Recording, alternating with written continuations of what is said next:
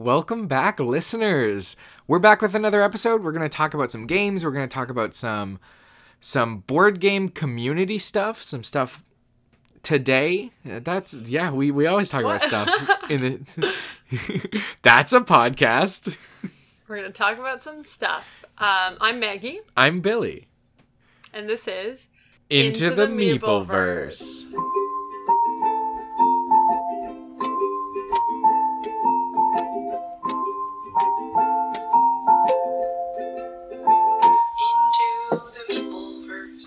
so Billy, how are you? I, I'm doing pretty good. I've been playing some some games on TTS since the last time we talked. I've been um, some some of the games that I pre-ordered came in at the friendly local game store, so I'm going to be picking them up when I can. Um, Oh, nice. Same with me. oh yeah, wh- what what showed up for you? Alma Mater. Oh, oh, I just want to play that. I know, I haven't played it yet, but I'll play it and then talk about it next time. Oh, I look forward to that. So, what came in for you? Uh, the Parks expansion came in. Um, also, Parks. I was going to say, I was like, I didn't know you even had parks. Yeah, yeah. I, I, I pre-ordered it last January. I didn't think I was pre-ordering it. I got like a restock notification from our local local game store. And I thought, sweet, yeah, I'd love this game. I want it. And I bought it, and then I found out it was a pre-order. And I was like, ah, well, I guess it'll be in in a couple months. And then it was a full year because of maybe COVID, but like I don't know if it was actually like I don't know when it was supposed to come out, but it was a full year, and I was just sitting there going, I'm just sad. Honestly, I like that because then you forget about it, and then when it arrives, it's so exciting. It's like something that you haven't spent money on in a long time, so it just feels like a free game. See, Maggie, I didn't forget about it. I was Oh. thinking about parks the whole year, Every day. every day. I just. I just wanted to play it, so I've gotten two plays of it in since getting it, and then the the expansions already showed up, so that's exciting. They didn't make you wait a year for the expansion? Uh, well, I ordered the expansion in the summer, so I could just like wait four months and then go pick it up. But Right. Um, Parks is one that I have been dying to play. I'm jealous that you own it. Well, hopefully, like the vaccine is gonna start mm-hmm. going out, and like I don't really expect to have a regular summer. I don't think it's going to be a summer where you just do whatever you want. You go to like clubs and you dance and you make out with strangers. I don't think it's gonna be that kind of summer. Were those regular Billy Summers? Yeah, yeah, that's what my summers tend to look like. Uh, but I do Nice. think we're going to be able to expand our circles and expand who we see a little bit over the next few months, and I'm excited to actually get to like spend some like face-to-face quality time with you as a human. Same. I mean, I'm, I'm really excited. I on since Ontario's gone into the more like strict lockdown, which actually didn't really mean anything at all. Uh, I have not been playing any Gloomhaven anymore, or like seeing any gaming friends at all. So, but I have been playing more Arkham Horror card game again, so Which is what we're talking about today. yeah, part three. Well, no, part three will probably come at some point, but it's not coming today. Okay, okay. Um, but yeah, I'm looking forward to playing some games. We can play some parks. We can play some alma mater. We can play some viscounts. Parks in the park. Oh, that'd be so nice. That would be nice. So Maggie, what would you like to talk about today? I have a game, and it's a Never Forget Your First. It's another game that I picked up recently. I actually am 1% worried that you've talked about this game before, but I don't think you have. But I couldn't find the spreadsheet where you had all the games. But it's, and I also don't know how to say it really, but it's Praga Caput Regni. Okay, okay. I I have not talked about that before. The only Um, reason I thought you talked about it before is because it's the same designer as Underwater Cities. It is. like, it is. I'm surprised that Billy hasn't talked about this or like mentioned it at all or anything. Well, I just played it in January for the first time on Tabletop Simulator. oh, so you've played it? I have, I have. Just Okay, once. Just once. Yeah, I've al- I've also just played it once. Physical copy? Physical copy, which honestly it might be better on Tabletop Simulator because I was like, it was a game where I had you. I was standing up for the full game because like the board is really big and there is no part of the board that you can really ignore. Okay. So, Okay. I, I see what you mean. Um, can I ask a few clarifying questions right off the top? yes. Yeah. Um, so obviously we'll get into like how the game works and whatnot. Uh, designed by Vladimir Suchý, but I want to know importantly what player count did you play at? I played it two player. Okay. And So, and I have stuff to say about that as well. This is like spoiler alert for the end of my talk. Sorry, go on. Uh, what was your other question? and then my other question is did you so the game comes with all kinds of like customization and different tracks that you can We use. used- Did you use just the standard tracks and everything? We used just the standard. We used like it was what's recommended for like the beginner or the first play or whatever. Like we used just the regular stuff. Awesome. Because I well, we only played it one time. yeah, of course. Um, and to be honest, I, we kind of were down to run it back right after.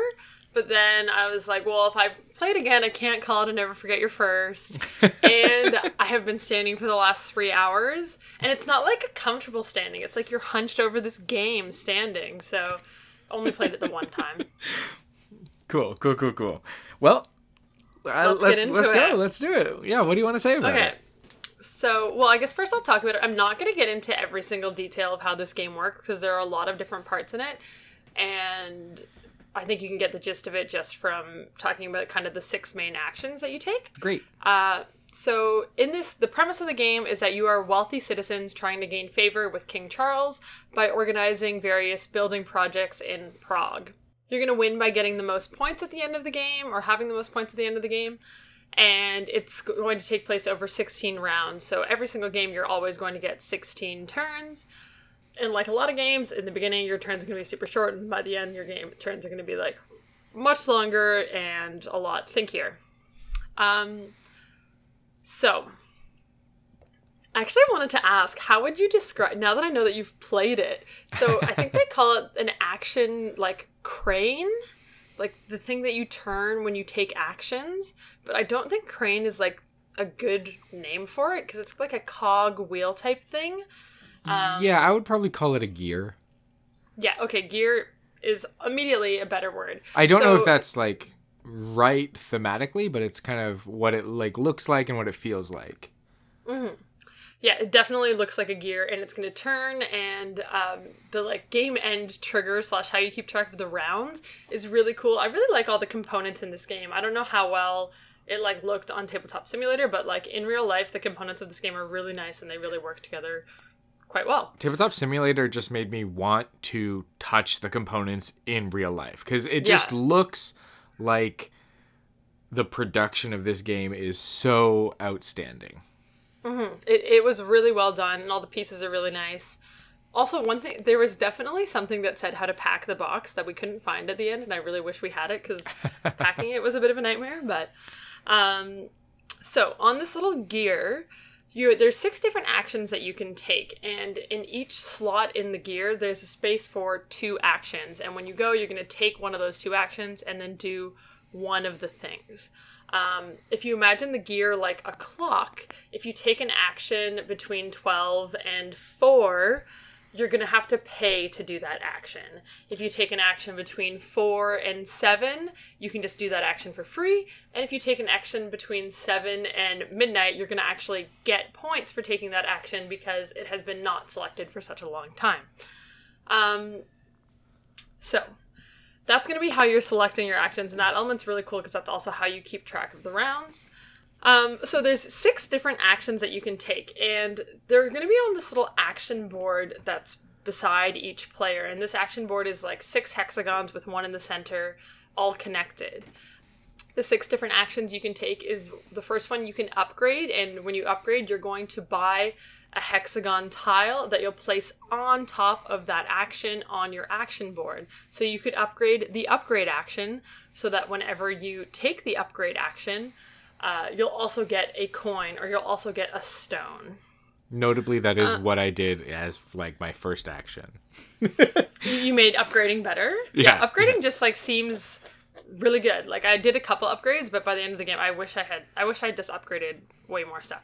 Anyway, so that's the upgrade action. There's also actions to gain stone or gold, and every player is going to also have this player mat that keeps track of like how much gold you have, how much stone you have. Also, um, income tracks for each of those things. So at the start of the game, you're going to start on the three for stone and the four for gold. So if you want to gain gold, you'll gain everything to the left of where your marker is. Um, or when you gain gold, you can instead just move up one on that income track. So in future rounds, when you take the gain gold action, you'll be getting more gold, and you'll also get one for just increasing that track. So it's like a lot of early game, you're just trying to like bump up those tracks. Or at least that's what I that's what I did in my first play, but I don't know if that's like the right strategy to do, but it seemed to work out kind of okay. Um, so yeah, so there's the upgrade. You can take gold. You can take stone. Um, you can also build walls around your uh, action selection little map beside you. And walls are going to do various things. They're also hexagons that you purchase off of the main board. Uh, and on the main board, there's a supply. So there's four upgrades, four walls, and four buildings. Um, and as soon as you buy them, they get refreshed. Um, so you're going to be building walls around your um, around your action board, and they give you various things. And there's also buildings that you can put on the actual board of the game. Of the four tiles that you can buy for each of these things, there's also one special tile, and you can only buy this special tile if your bonus action on the gear indicates that you can do so. So when you're selecting your action, uh, you're going to take the action off of the gear, and each slot has a connected bonus. So the bonus might be gain two coins, or gain a point, or gain an egg, which I'll get to in a second. um, which I thought was very weird, but then I looked up why it was eggs, and it was actually kind of interesting, and I'll explain that in a second as well.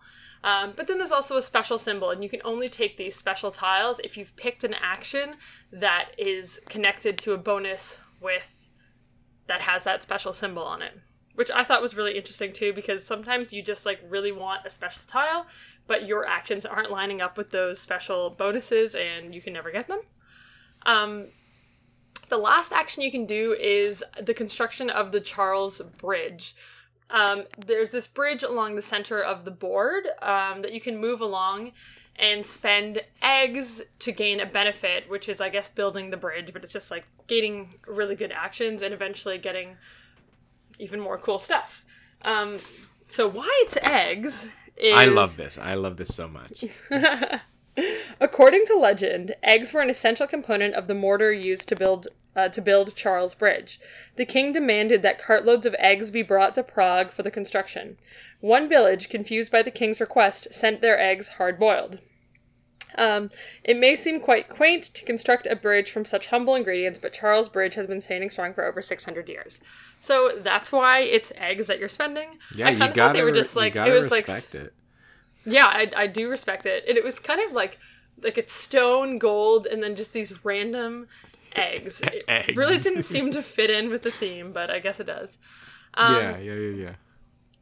So you're going to be placing all these tiles on this little sideboard that you have and on the main map. And there's it's interesting because there's almost a bit of a puzzle element to it because Oh no! if you Oh no! I and not not in the puzzle way that I hate, but like in a good way because like if you match up symbols, you're gonna get tokens. If you make things connect on your board, you're gonna get like these stained glass windows, which allow you to take bonus actions or move up on these other buildings, which I haven't talked about yet. But you're also going to have these. It's called I think the Hunger Building and the Cathedral. Um, and each player is going to have a marker on there and on the hunger building you're either going to always going to be moving to the left and on the cathedral you're always going to be moving to the right and depending on how far to the left and to the right you get on each building it's going to make these tokens that you've collected throughout the game worth more points and depending on how high you get up on each of those buildings you're going to get more points as well there are a million different ways in this game to get points and i'm still not sure what like the best way to do it is and this game is also a game where you're like there's so much that I want to do, and you're not going to be able to accomplish any of it. Yeah, I totally agree with that. Especially because, like, in the beginning, you're like, yeah, well, I'm just going to do this action. And then by the end, you realize, oh, I only have four actions left, and there's so much that I want to do. And if you acquire these golds, gold windows, you can spend them to get an extra action on your turn, but they're actually really hard to come by. I kind of thought that they were going to be a lot easier. Also, it was just my first play, so maybe maybe it will be easier once I like understand the game more. Yeah. Um, Sorry, go.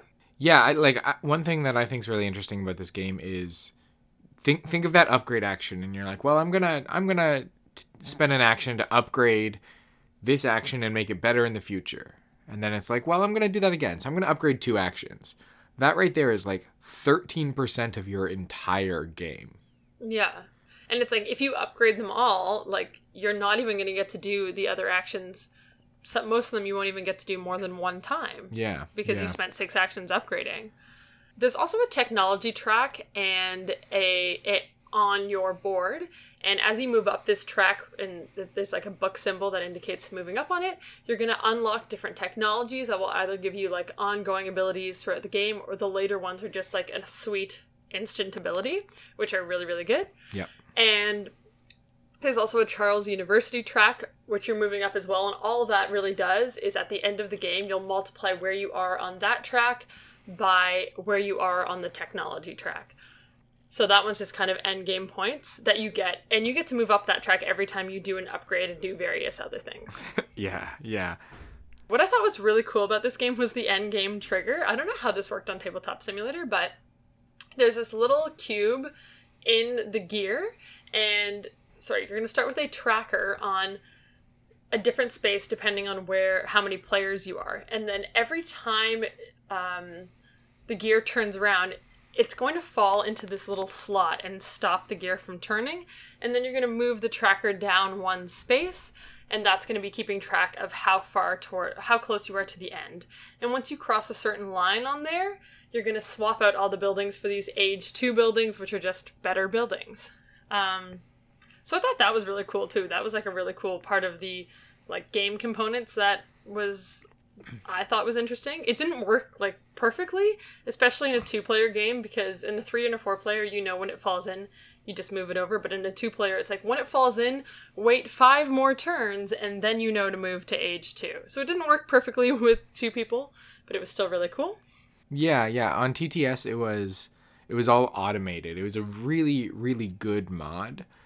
Uh, so uh, we would just press a button when we were done our turn, and it would move the thing. And then if we needed to adjust anything, if we needed to say, "Hey, well, now uh, we've spent enough time that it's now age two," the the game would actually just tell us.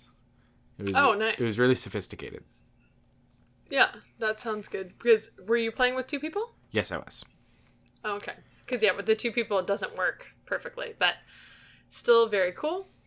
Um, so that's just the, I guess, the basic gameplay is on your turn. You're just gonna be picking a picking a picking an action, doing the thing. In the beginning, those actions are gonna be pretty small. By the end, you might trigger several things on your turn. Um, I thought this game was really cool because even though it was really overwhelming on the table, it kind of immediate it kind of immediately makes sense. There's Yeah. only six actions that you can do, so once you understand those six actions, I think the game makes a lot of sense and is pretty easy to understand.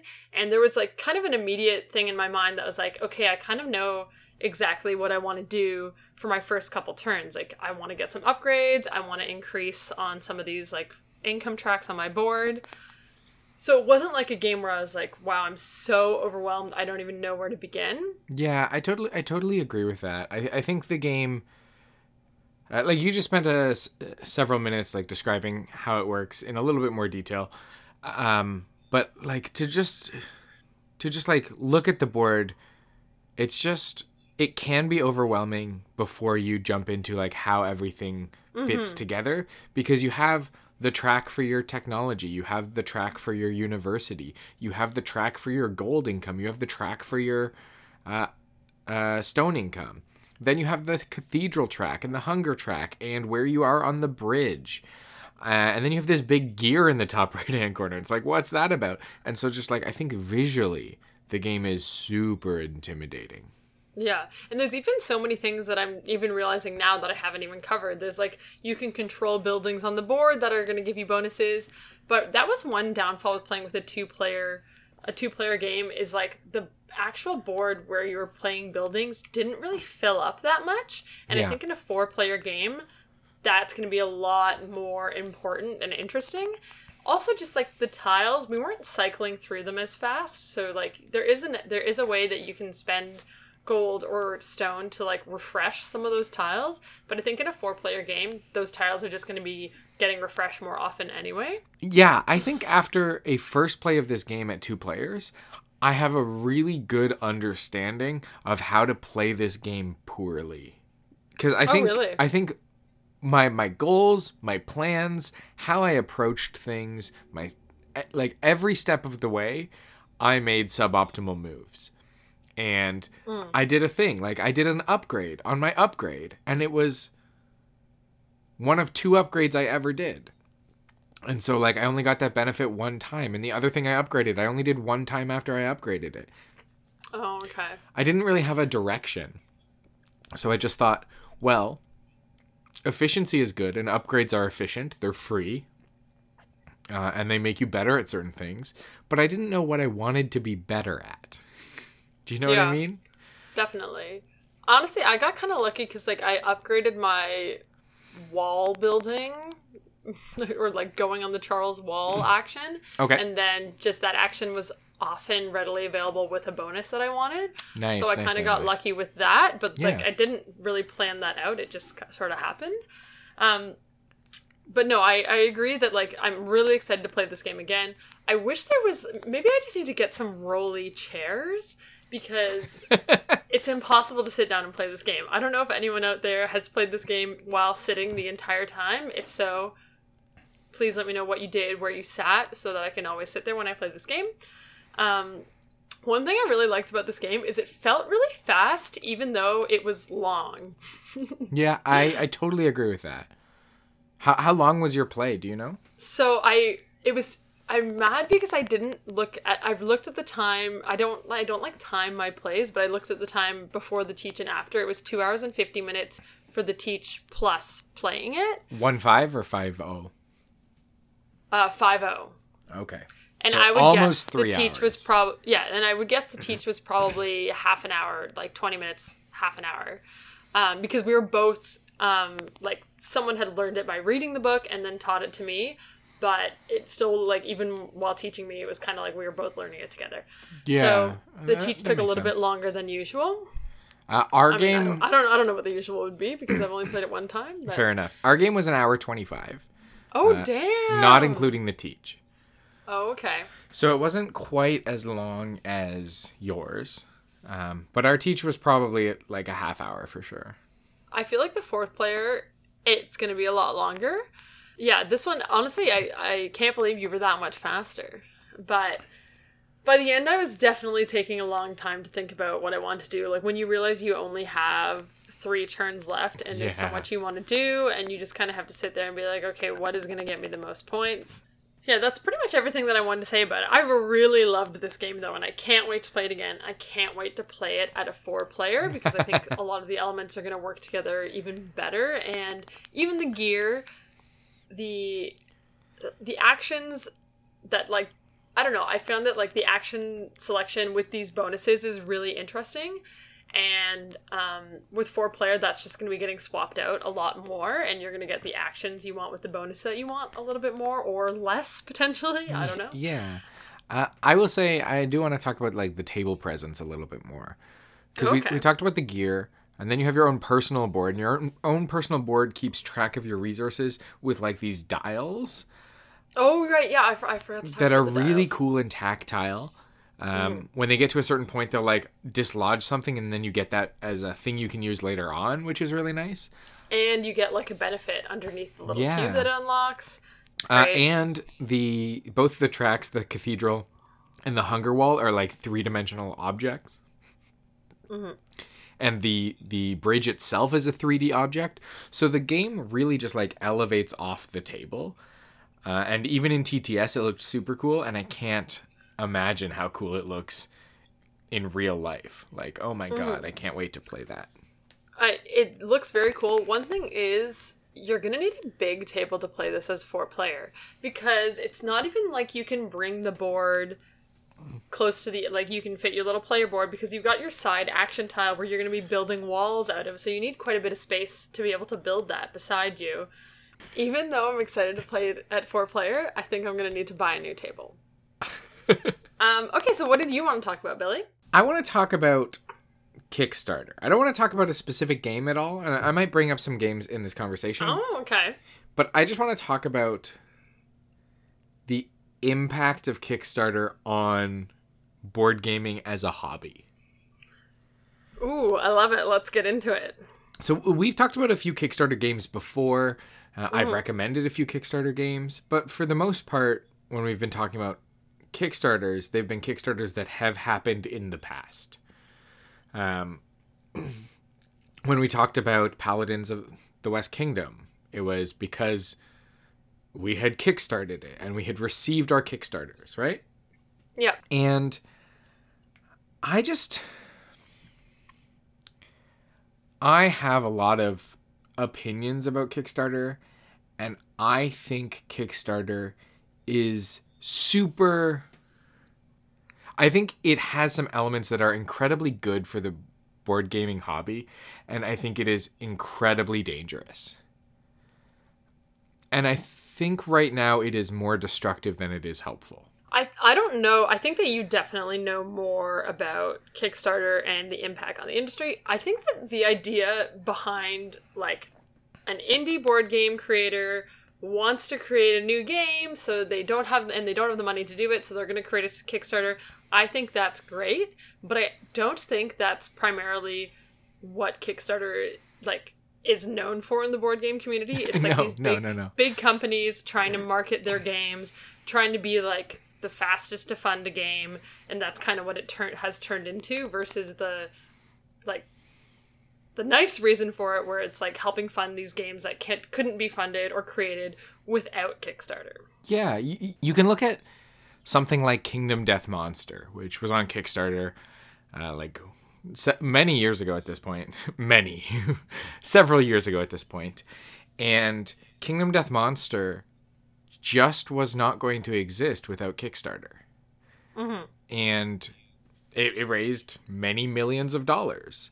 And you can say what you'd like about whether or not that's actually a good thing because it's been several years and a lot of that content has not been delivered to consumers. But I think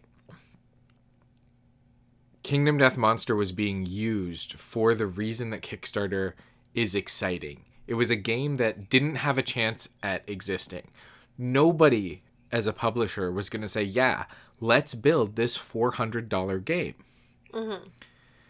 Yeah, I, I like that about Kickstarter. I like that it creates games like that, but there's even though I've supported them, there's like Simon or Come On that definitely has the money to be producing these games that are putting games out there just for the hype of it, I think. Just like as a pre-order kind of thing.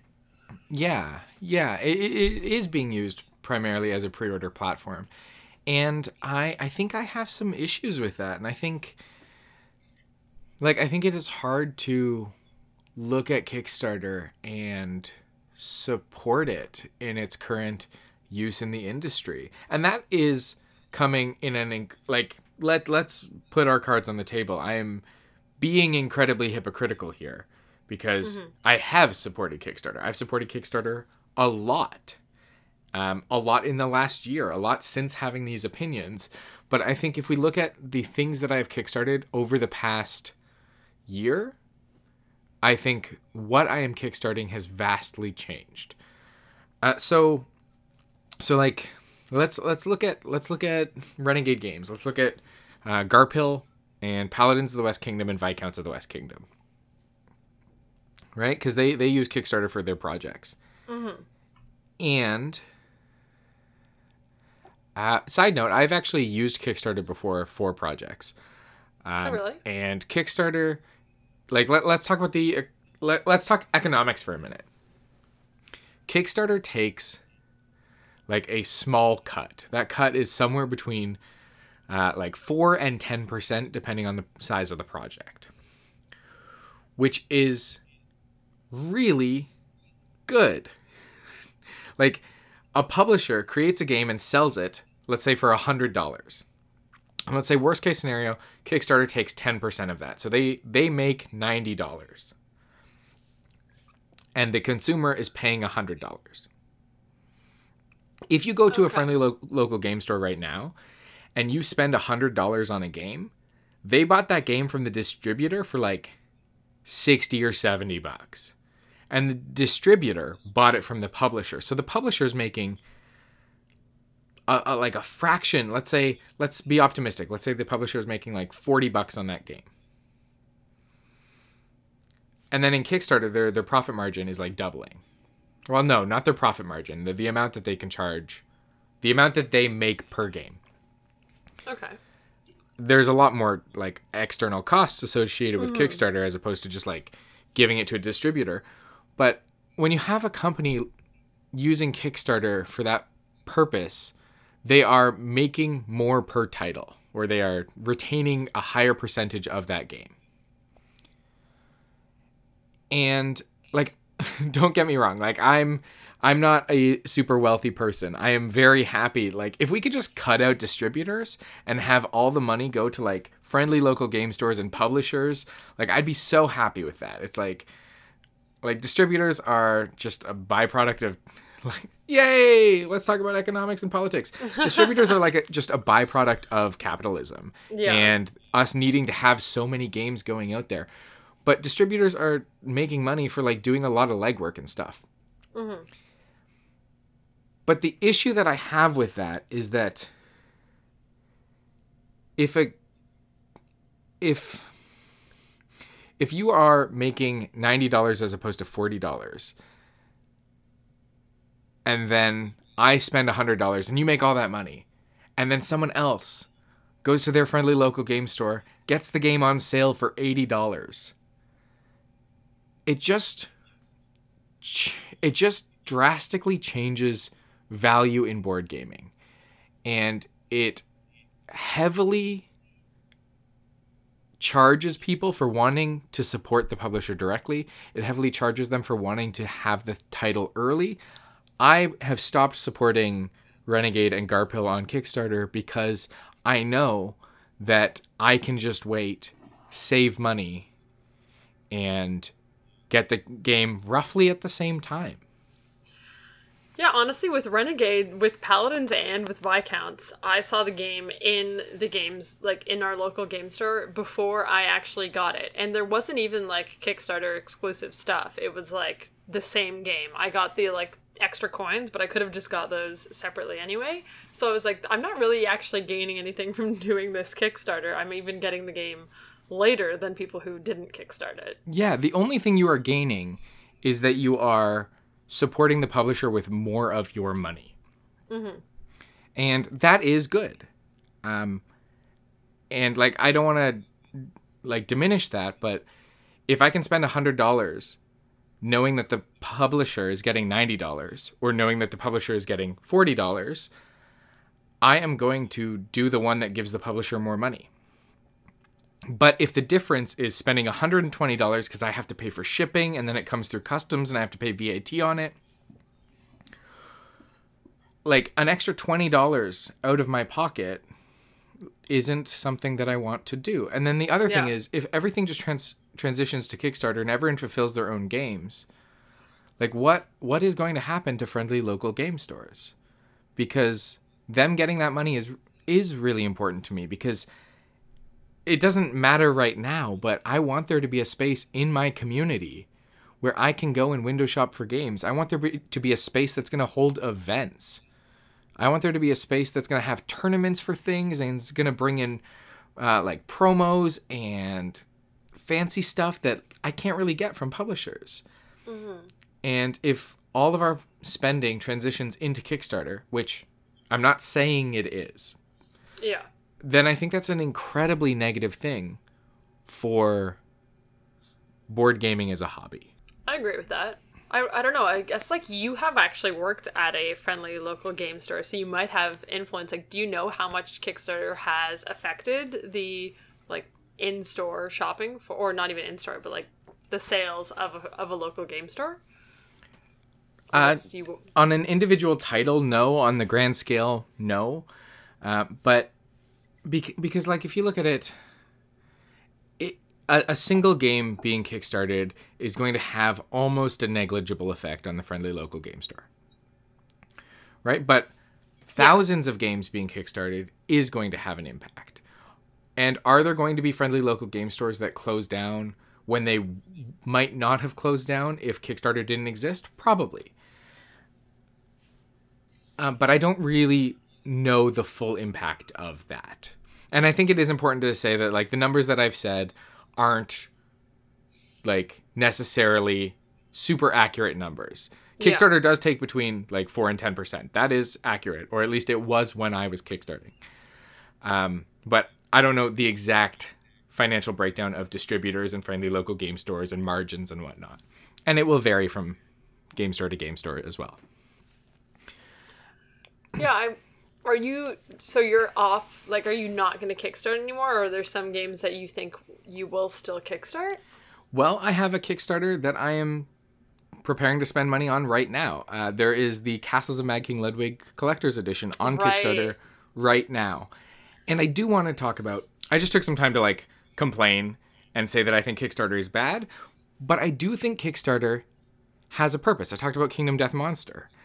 Um, and I think, like, I think KDM being on Kickstarter was good. I also think Kickstarter is really good for buying things that you have experienced.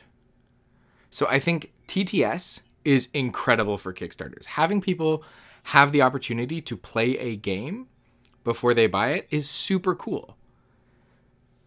And the reason that I think not like blind buying games on Kickstarter is I it's bad. Like let we can just say that. It is bad. It is marketing preying on FOMO and people's fear of not getting the cool thing. Absolutely. It works on me all the time. Yeah, exactly. and it's it's so interesting because like you can look at Kickstarter. Uh, like let's let's talk about Darwin's Journey. Darwin's Journey just finished on Kickstarter.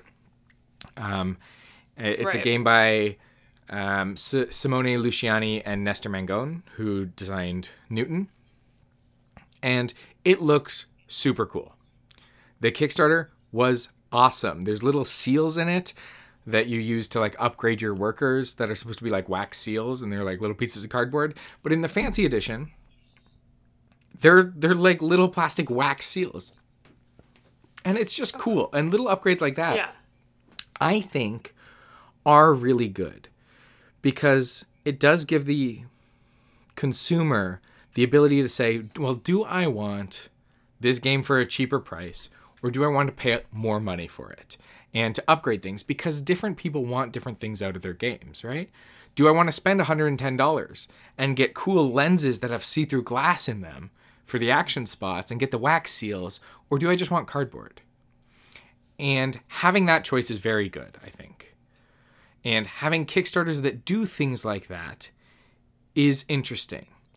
I personally, if I want to buy Darwin's Journey and I don't care about the glass and I don't care about the wax seals, I don't think you should kickstart it.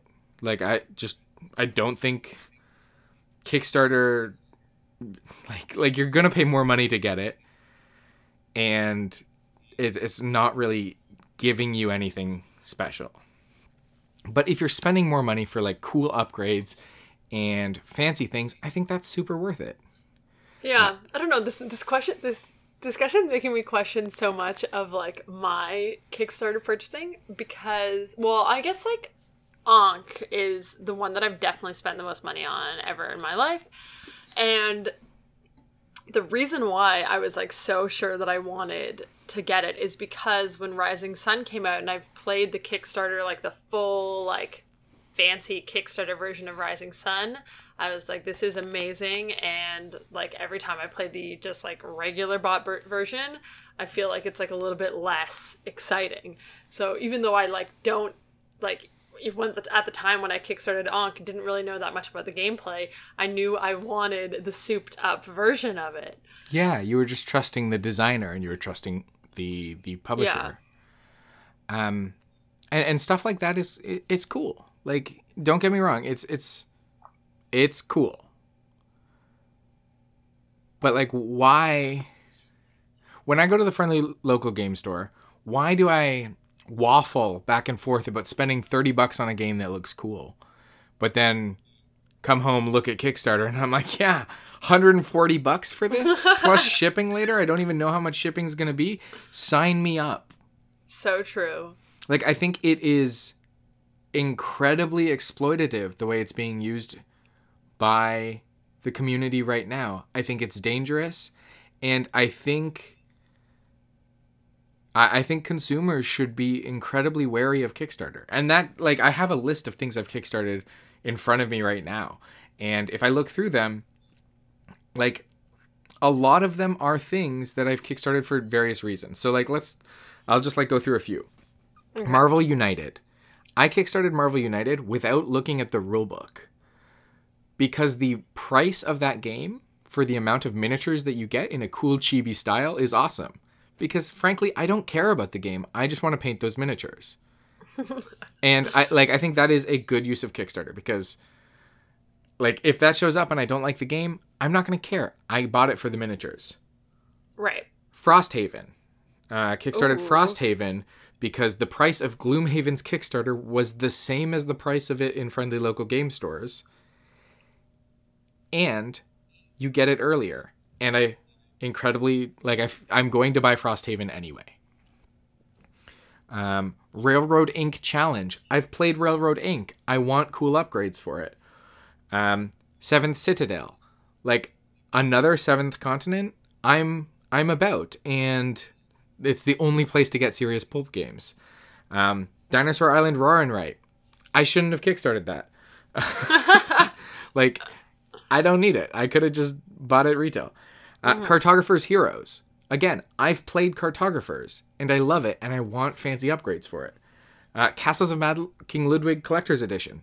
I already bought a Polish import of that game because I love it so much and wanted cool art. So, like a collector's edition of it, I absolutely want. And like I look at those, my recent Kickstarters, compared to my early Kickstarters, where it's like, I don't know this game. I haven't played it. I haven't watched a playthrough, but man, this marketing is good. And wow, I think that's so dangerous. Yeah, it's interesting. I I remember getting into the hobby and I was asking everyone like, how do you know what games to kickstart? Like everyone's like, oh yeah, I kickstarted this game or I got this one full, and I'm like, well, like how did you know like what would be a good one? And people were just kind of like, well, you just kind of know. and I don't you know. It's don't. I know it's so like interesting even having this discussion now and realizing it's like people don't really know and did they just kind of like fall into these like marketing ploys of these big companies, um, or people are kickstarting a game of like their friend who's trying to get a design like just trying to start out as a designer, which I think is like a really awesome thing that Kickstarter does is give these like indie designers kind of a chance. I Um, wish that's what it was more of. Same. I think Kickstarter should be used for two things. It should be used for small companies that don't really have the capital to print the game. Because then you can kickstart as an elaborate pre order service. They can use that money to make the game and then deliver the game. And that's super good. Or incredibly fancy deluxe versions of things. It's like, Like- two ends of the spectrum there. But Well- yes. They're both games that aren't going to be made otherwise. Yeah. Like it- Because are they going to make a super fancy Castles of Mad King Ludwig um, with tiles that are four times the size just for fun and put it through retail? No, they're not going to. But it's a game that people are going to buy because they like castles, not because the marketing looks good. and because when they if they kickstart it depending on how many people they know exactly how much they're going to need to produce of that versus making just like a bunch and then it doesn't sell and they've just lost a bunch of money Yeah, as opposed to something like uh, Paladins or Viscounts on Kickstarter, which I think is like, I think that's bad for the platform. totally um, my mic is sitting on paladins right now and i'm just giving it dirty looks but i still, still and like, love it let, let- like let's clarify i think those games are incredible and i am Mm-hmm. happy to own them i just think it's manipulative Also, I was doing. I just did a little bit of like a search on this, and apparently it's a thing that companies do where they'll put up a Kickstarter because now it's like something to be something to show off is like, oh, this game was funded in under 24 hours. Yeah. And companies will put up their Kickstarter and like market it and if it doesn't sell out right away, they'll cancel it, start their marketing over and then put the Kickstarter up again to try and beat whatever they did the previous time. Yeah. Because Kickstarter is broken. Yeah. Very interesting. This is definitely going to make me question future Kickstarter because I, I do I love my friendly local game store. I love going there and I don't I I kind of agree with what you said where you're like when I'm in there I'm like, "Ooh, do I really need this game that I like really want?" versus on Kickstarter I'm like, "Yeah, sure. Let's do this." Don't know anything about this game, but seems cool. Yeah, like I, I think the question of impulse spending, like if you are like, ooh, should I buy this sixty dollar game at this friendly local game store? Well, you'd be supporting the friendly local game store and making sure that they continue to thrive. You'd be supporting the publisher. You'd be supporting the distribution. Whereas if you just like back that same game on Kickstarter, like you're just supporting the publisher, which is good. But then you're also supporting the feedback loop of Kickstarter works, keep kickstarting games. Yeah. And I do just think like friendly local game stores sell games at good prices, or at least the mm-hmm. ones in and around Toronto, Ontario do. So like why would you pay more? Why would you do a Kickstarter where you don't know how much the shipping is going to cost for a game that you can just buy at the same time it will ship to you? Yeah. I don't know. I, I agree with everything you're saying.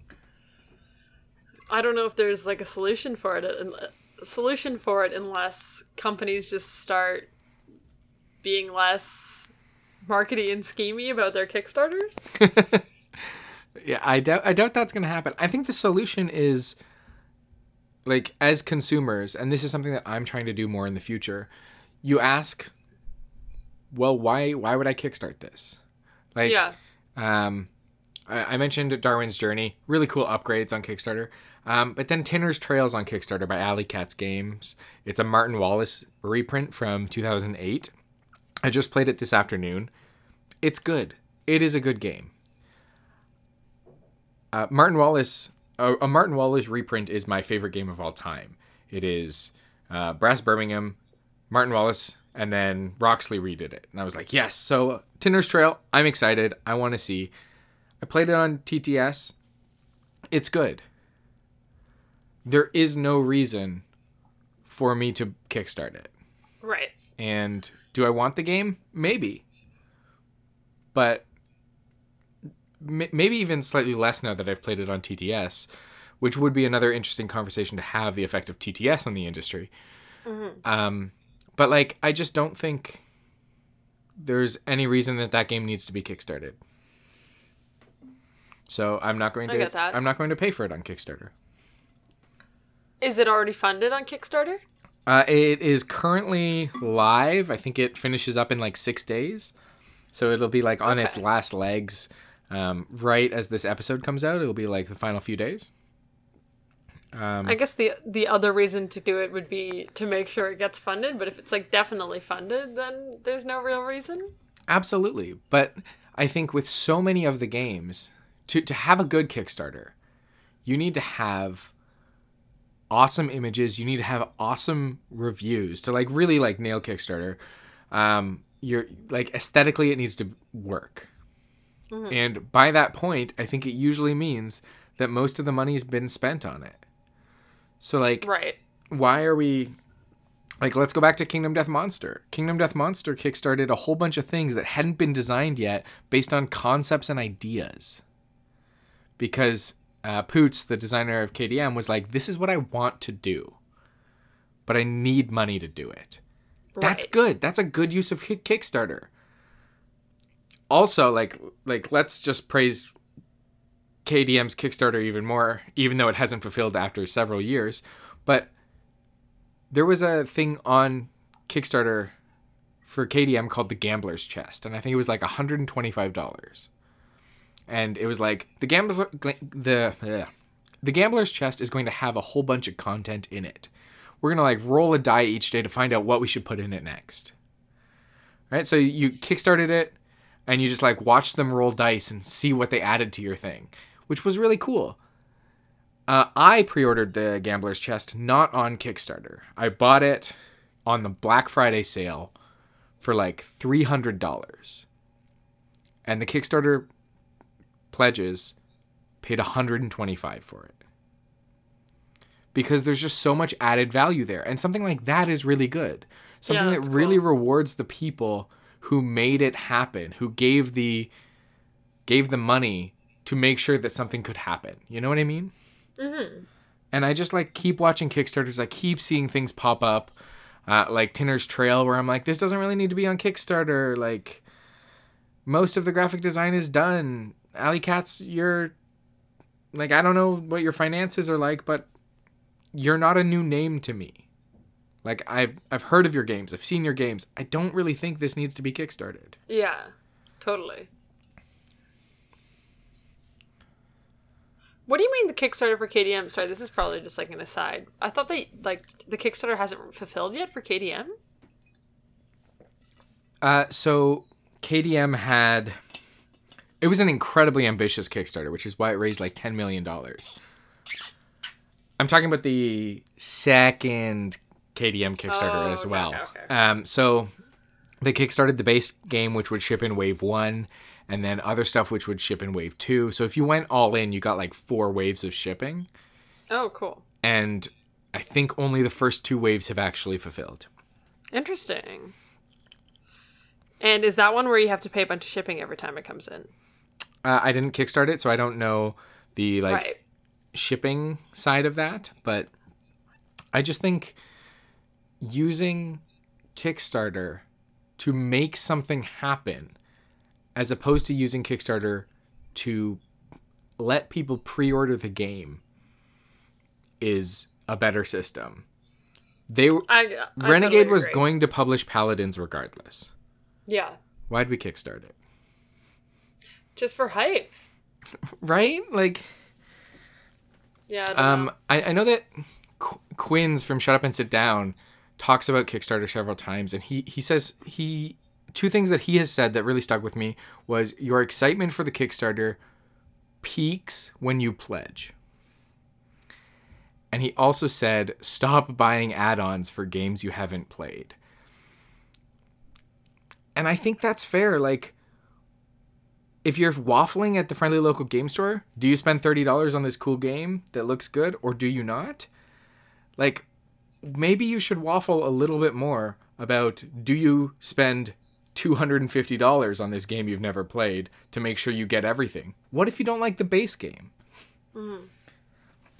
It's kind of just a thing about online shopping in general. I don't know what it is about online shopping that make makes people more likely to spend money. Yeah, right? I'm loving this discussion, but we are coming up on an hour, so maybe we should move to our nerd adjacent musings. I, th- I think I've said most of what I want to say, um, but the too long didn't read. If you just jumped ahead to get to the nerd adjacent musings, like we should really think about the impact that our money has on the systems around us. Agreed. This has given me a lot to think about. That's just me ranting, despite buying almost a Kickstarter a month this year.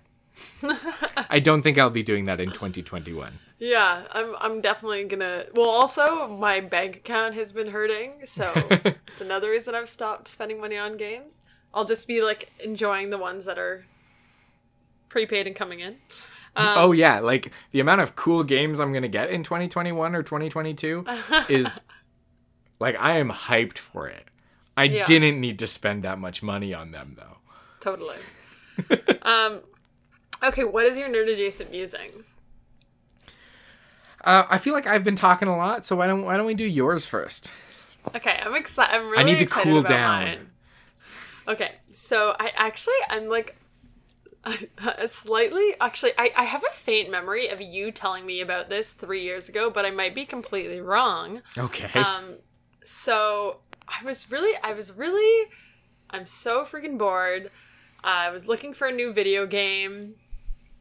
Um, and my all-time favorite is Banjo Kazooie. I think I've talked to you about it. I mean, I know I've talked to you about it before. And so I was like looking up to see if they were ever gonna like redo Banjo Kazooie, but like with updated graphics. And this is something that a lot of people have asked for, but they're not doing it. And then I came across this game. It's called Yooka-Laylee, and it's the spiritual successor to Banjo Kazooie. Have you heard of it? Have you, have you Um, talked about it? Well, Maggie. I kickstarted oh it. boy. okay, because I actually I saw that it still holds the record for like like most successful Kickstarter, which is funny because uh, now we're talking about Kickstarter, but it still holds a record for like UK biggest Kickstarter or something like that. I was, saw it on the website today.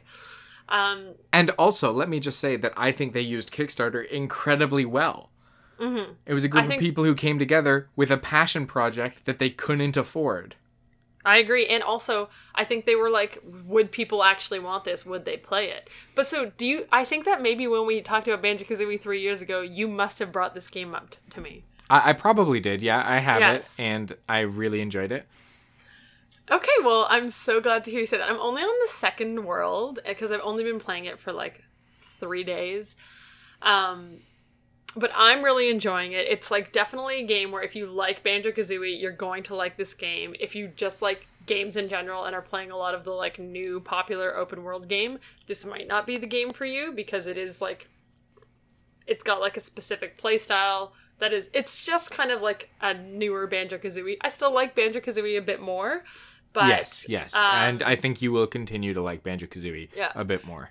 but this one's definitely like scratching the itch and it's like it's such a i what i like about these games is like they're easy but they're just like there's so much to do it's like such a good game for like completionists who like to like collect all of the things in a world and it's like i don't know i've been really enjoying it one thing is, growing up, I had a sibling. I mean, I still have a sibling, but like when we would play video games together, like we would always play like one player games and take turns with the controller. I think a lot of siblings did this. And I do miss that when playing this game. Like I I wish I had my like sister with me so we could be like figuring out all the puzzles together. But I'm still really enjoying it. That sounds. And I'm so glad lovely. that you've played it before. Did you play the second one as well? Because I didn't. No, I, I played the first one. I enjoyed it. I got to the final boss. Um, No spoilers. and I never actually completed the final boss. Mm. I, I I thought the fight was fine, but I didn't really like feel the need to. I lost a few times, put it down, and then just forgot about it. Honestly, that actually happened to me with like Banjo Kazooie. Because Wow. like in in Banjo Kazooie, well, no, I I did eventually beat it, but like what I loved about Banjo Kazooie was, all the different worlds that you do, and then you beat the bot. Or you're try- you're trying to beat Grunty, and it was really hard, and it wasn't really like anything that you'd had to do in the game so far, and it took me like a, a while and a lot of coming back to it to actually finally beat it. Um, one thing I haven't gotten to most of the worlds, like again, I'm only on the second world. I did see a review that said like as you go through the worlds, they become like less elaborate and less thought out. Um, I don't know. You have any thoughts on that? I'm Uh, so it- glad it's that been you've played probably it. like five years since I played Yeah. it, so I don't really have any initial thoughts on that. But I remember really enjoying the game throughout all of it. Uh, Mm-hmm. The world design is so interesting, the character design, and also all of the endless callbacks to Banjo Kazooie. Like, if you like Banjo Kazooie, you should play this game because even if you're like, well, Banjo Kazooie is way better, the the nostalgia that you'll feel playing this hmm. game for Banjo Kazooie is just so cool. And like, I I can't imagine someone liking Banjo Kazooie and not enjoying this game unless you're like, you literally just want to play Banjo Kazooie. Then in that case, just go play it. Yeah, if you're a Um, Banjo Kazooie purist. yeah, but it's got like like the Jinjos in Banjo Kazooie are ghosts in Yooka-Laylee. There's all these characters. Something that I think is cool that they did in this game is in Banjo Kazooie, you're like going through all this stuff. You're coming across like Grunty's evil sister that's telling you all this like gossip about Grunty. And then when you get to the very end, you have to complete like this board game type. I don't know if you call it a. Yeah, I would guess it's like a board game track thing where on each space you have to like answer a trivia question or like do a mini game or something like that. And it was kind of Yeah. unexpected, and I like didn't. I remember the first time I came to it uh, like I didn't remember any of the things, and then I just lost like over and over and over again to the point where I like ran back the whole game, and like wrote down everything that was said because like by the time I got to the end, I was like, okay, now I'm actually going to know what's going on. But in this game, it seems like between worlds, you get a little quiz in between each world. And I wasn't expecting it, and I didn't like remember everyone's like all the characters' names from the first world. And now that that now that that's happened, I'll remember. Okay, each world I should keep track of like the characters that I'm meeting, what exactly they're asking for. Like, is it underpants or is it shorts that's hanging on my ship? Yeah. Sorry, that, yeah. that was a question that I got asked, and I was like, I don't know. Um, but yeah, that's my nerd Jason musing. I've been enjoying it, and I will keep you updated on my progress in it. Awesome. Yeah. Uh, sweet. Uh, my ner- nerd adjacent musing is actually board game nerd adjacent musing. It's it's it, I I guess like we could I could just have talked about it during an episode normally, It's a board game. Kind of. Okay.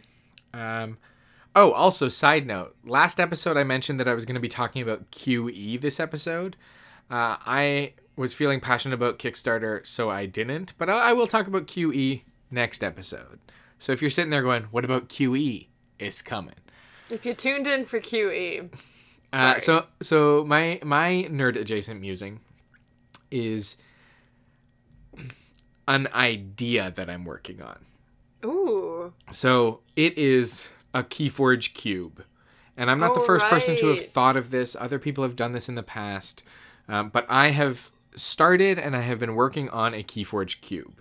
So a cube, for those who aren't into like magic and drafting card games, a cube is like a draft. So a draft being when you would, in a standard like magic draft, you'd open a pack, let's say, you'd get your cards from the pack, you'd choose one to keep, you'd pass the rest of the cards to the next player, and at the same time, another player would be passing you a chunk of cards. And you go through that process until you have, like, let's say 45 cards, and then you'd use those 45 cards to build like a 30 card deck or something. So you're drafting a whole bunch of cards to try to create the best deck that you can. That's a standard draft. A cube is when those cards don't come in packs, and instead, it is a curated set of cards. So let's say there's however many cards you would need for everyone to draft those 45 cards, and you're just going to shuffle like the whole thing and deal out cards like you would packs to do the draft. so So what why I've is been- it called a cube? Is it because it's just kept in a box? Is there an actual thing? I an have actual no cube? idea. Okay.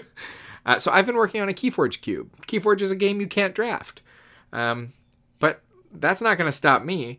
Uh, the, the reason I'm working on this is because Board Game Bliss, uh, one of the local game stores in Toronto, had a Boxing Day sale where they were selling um, display cases of Keyforge, which is 12 decks, which is 39 cards per deck, which is in my head math that I'm not doing. But those were $7. So I bought several of them. And then I just opened all the decks. And Was instead of yes, it was so fun.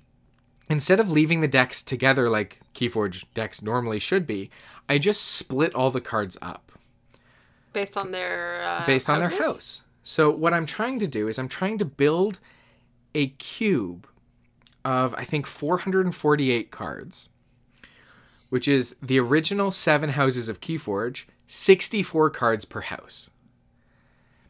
And my plan is to have 64 unique cards per house so that if you decide not to draft a card, you know that that's the only copy of that card in the cube. And then every player will draft 56 cards, accommodating eight players. Uh, and then out of those 56 cards, you build a deck of 30 to 39 cards. Um, I'm not sure the numbers on that because I, like in Keyforge, you can't have more than like 10 cards of a house or 13 cards of a house, depending on what I settle on. Uh, so I'm not sure if I should do a smaller number to make sure that everyone gets enough cards. Because what happens if you only draft eight cards of a house, right? Yeah, I don't know how you're gonna regulate that, but there's definitely there's definitely a way, and like, I'm so excited for you to figure it out. so yeah, that I we think can play I- it. what I'm thinking about right now, Maggie, is just trying the first one with 39 cards. So you have to draft 39 cards, which is a standard Keyforge deck. Or sorry, you draft 56 cards, and then you need to build a 39 card deck. And just the the you can have more than three houses, that's fine. But the rule is you must have a maximum of 13 cards per house. To force you to try to get just three houses. Oh, so like you, you could have a fourth house Yeah, if you draft poorly. like in your deck? Yes. Whoa. Because then the idea would be, well, you don't want that because that objectively makes your deck worse. In Right, Keyforge, okay. you can only activate one house per turn. So if you have four different houses, it's going to take you longer to do stuff and you're going to end up with dead cards in your hand. So you're going to want to make sure that you draft 13 cards of each house. That's but I don't know if that's going to be reason, too difficult. So like no, I don't I don't think it will be. I just don't want, want anyone to ever like have all of a certain house drafted out from under them and then feel like they've lost already. So I I might do like 30 card decks, 10 each. But I don't know yet. But that that's my nerd adjacent musing. I'm building a Keyforge cube. I'm most of the way there right now. I have two houses completely filled. Um, and then every other house is between like 45 uh, and like 62 cards. So I just need a few more unique cards. So I think what I'm going to do is I'm going to spend full price on a few decks, get a few decks from different sets, and try to use those to fill out the rest of the cards. Oh, okay. Why from different sets? Because I want unique cards. So Right. I, the the the cases that I got were from Age of Ascension. And if I get more Age of Ascension, the chance for repeats is much higher because I just opened like Right. 40 Age of Ascension decks. Do you think that if you get it from different cycles though it might be like imbalanced? Um, for my initial cube, I don't care. Right, right, right. Okay. I, I think finding out whether it is unbalanced and then modifying the cube as a result is going to be part of the experience of building it. It's not like I'm going to build the cube and then the cube is going to be done. I'm going to build the cube, I'm going to play with the cube, and then if need be, I'm going to alter the cube. Okay. and like moving into the future as i get as board game bliss keeps putting things on super sale i'll probably just buy more decks and more cards to like supplement in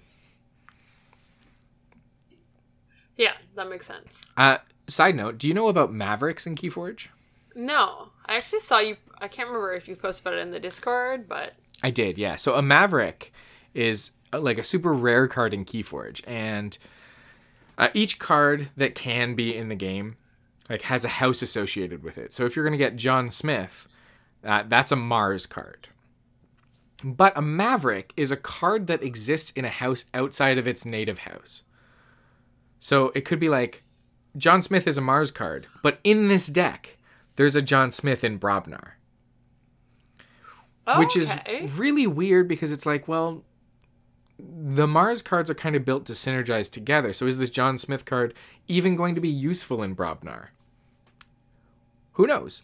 But I currently have one Maverick in the draft, and I would love to get some more Mavericks, but they're just so rare. I got two Mavericks in all of my Keyforge that I that I bought. Do so they like, like, say Maverick on them or that's just like the term for it?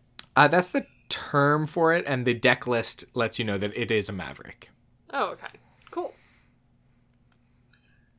I don't know if I've ever come across one of those. They're very rare. Like like I said, I got 48 decks and I just got two of them. Right, okay. Well, I can't wait to give that a try. I'm so ex- it's it's I think the thing I'm most excited to play with more human beings than are in my house. like I can't wait to just like go to a bar with all this Keyforge and just like draft the cube and see if it works. Yeah. Um, do you have eight friends that play Keyforge? Uh probably, but not that I've seen in a year. the thing is you can also draft with smaller numbers. You would Right. draft just 56 cards per player. Yeah. and I think I think we would do it as four um, 14 card packs as well. Okay. I like it. That's my plan. That's my Keyforge plan. If anyone has done a Keyforge cube or has ideas about a Keyforge cube, Like, I would love to hear those ideas. Please just shoot us a message. Um, or if you think We're it's looking- stupid, keep that to yourself. Or you could tell us. Yeah, Uh, whatever. That's fine. So we would like you to reach out if you know anything about Keyforge cubes or if you know how to sit down for the entire time while playing Praga. so I think that pretty much wraps up this episode. Thanks so much for tuning in. Follow us on Instagram, leave us a review. Uh, check out our Twitter. Uh, stop by Twitch. Uh, we play games every Monday. Sometimes it's me. Sometimes it's me and Maggie. Sometimes it's me and guest. Yeah, it's super fun. Thanks so much again. Until next time, This was into the Meepleverse. Into the didn't say it. Meepleverse. into the Meeple. Into the Meepleverse.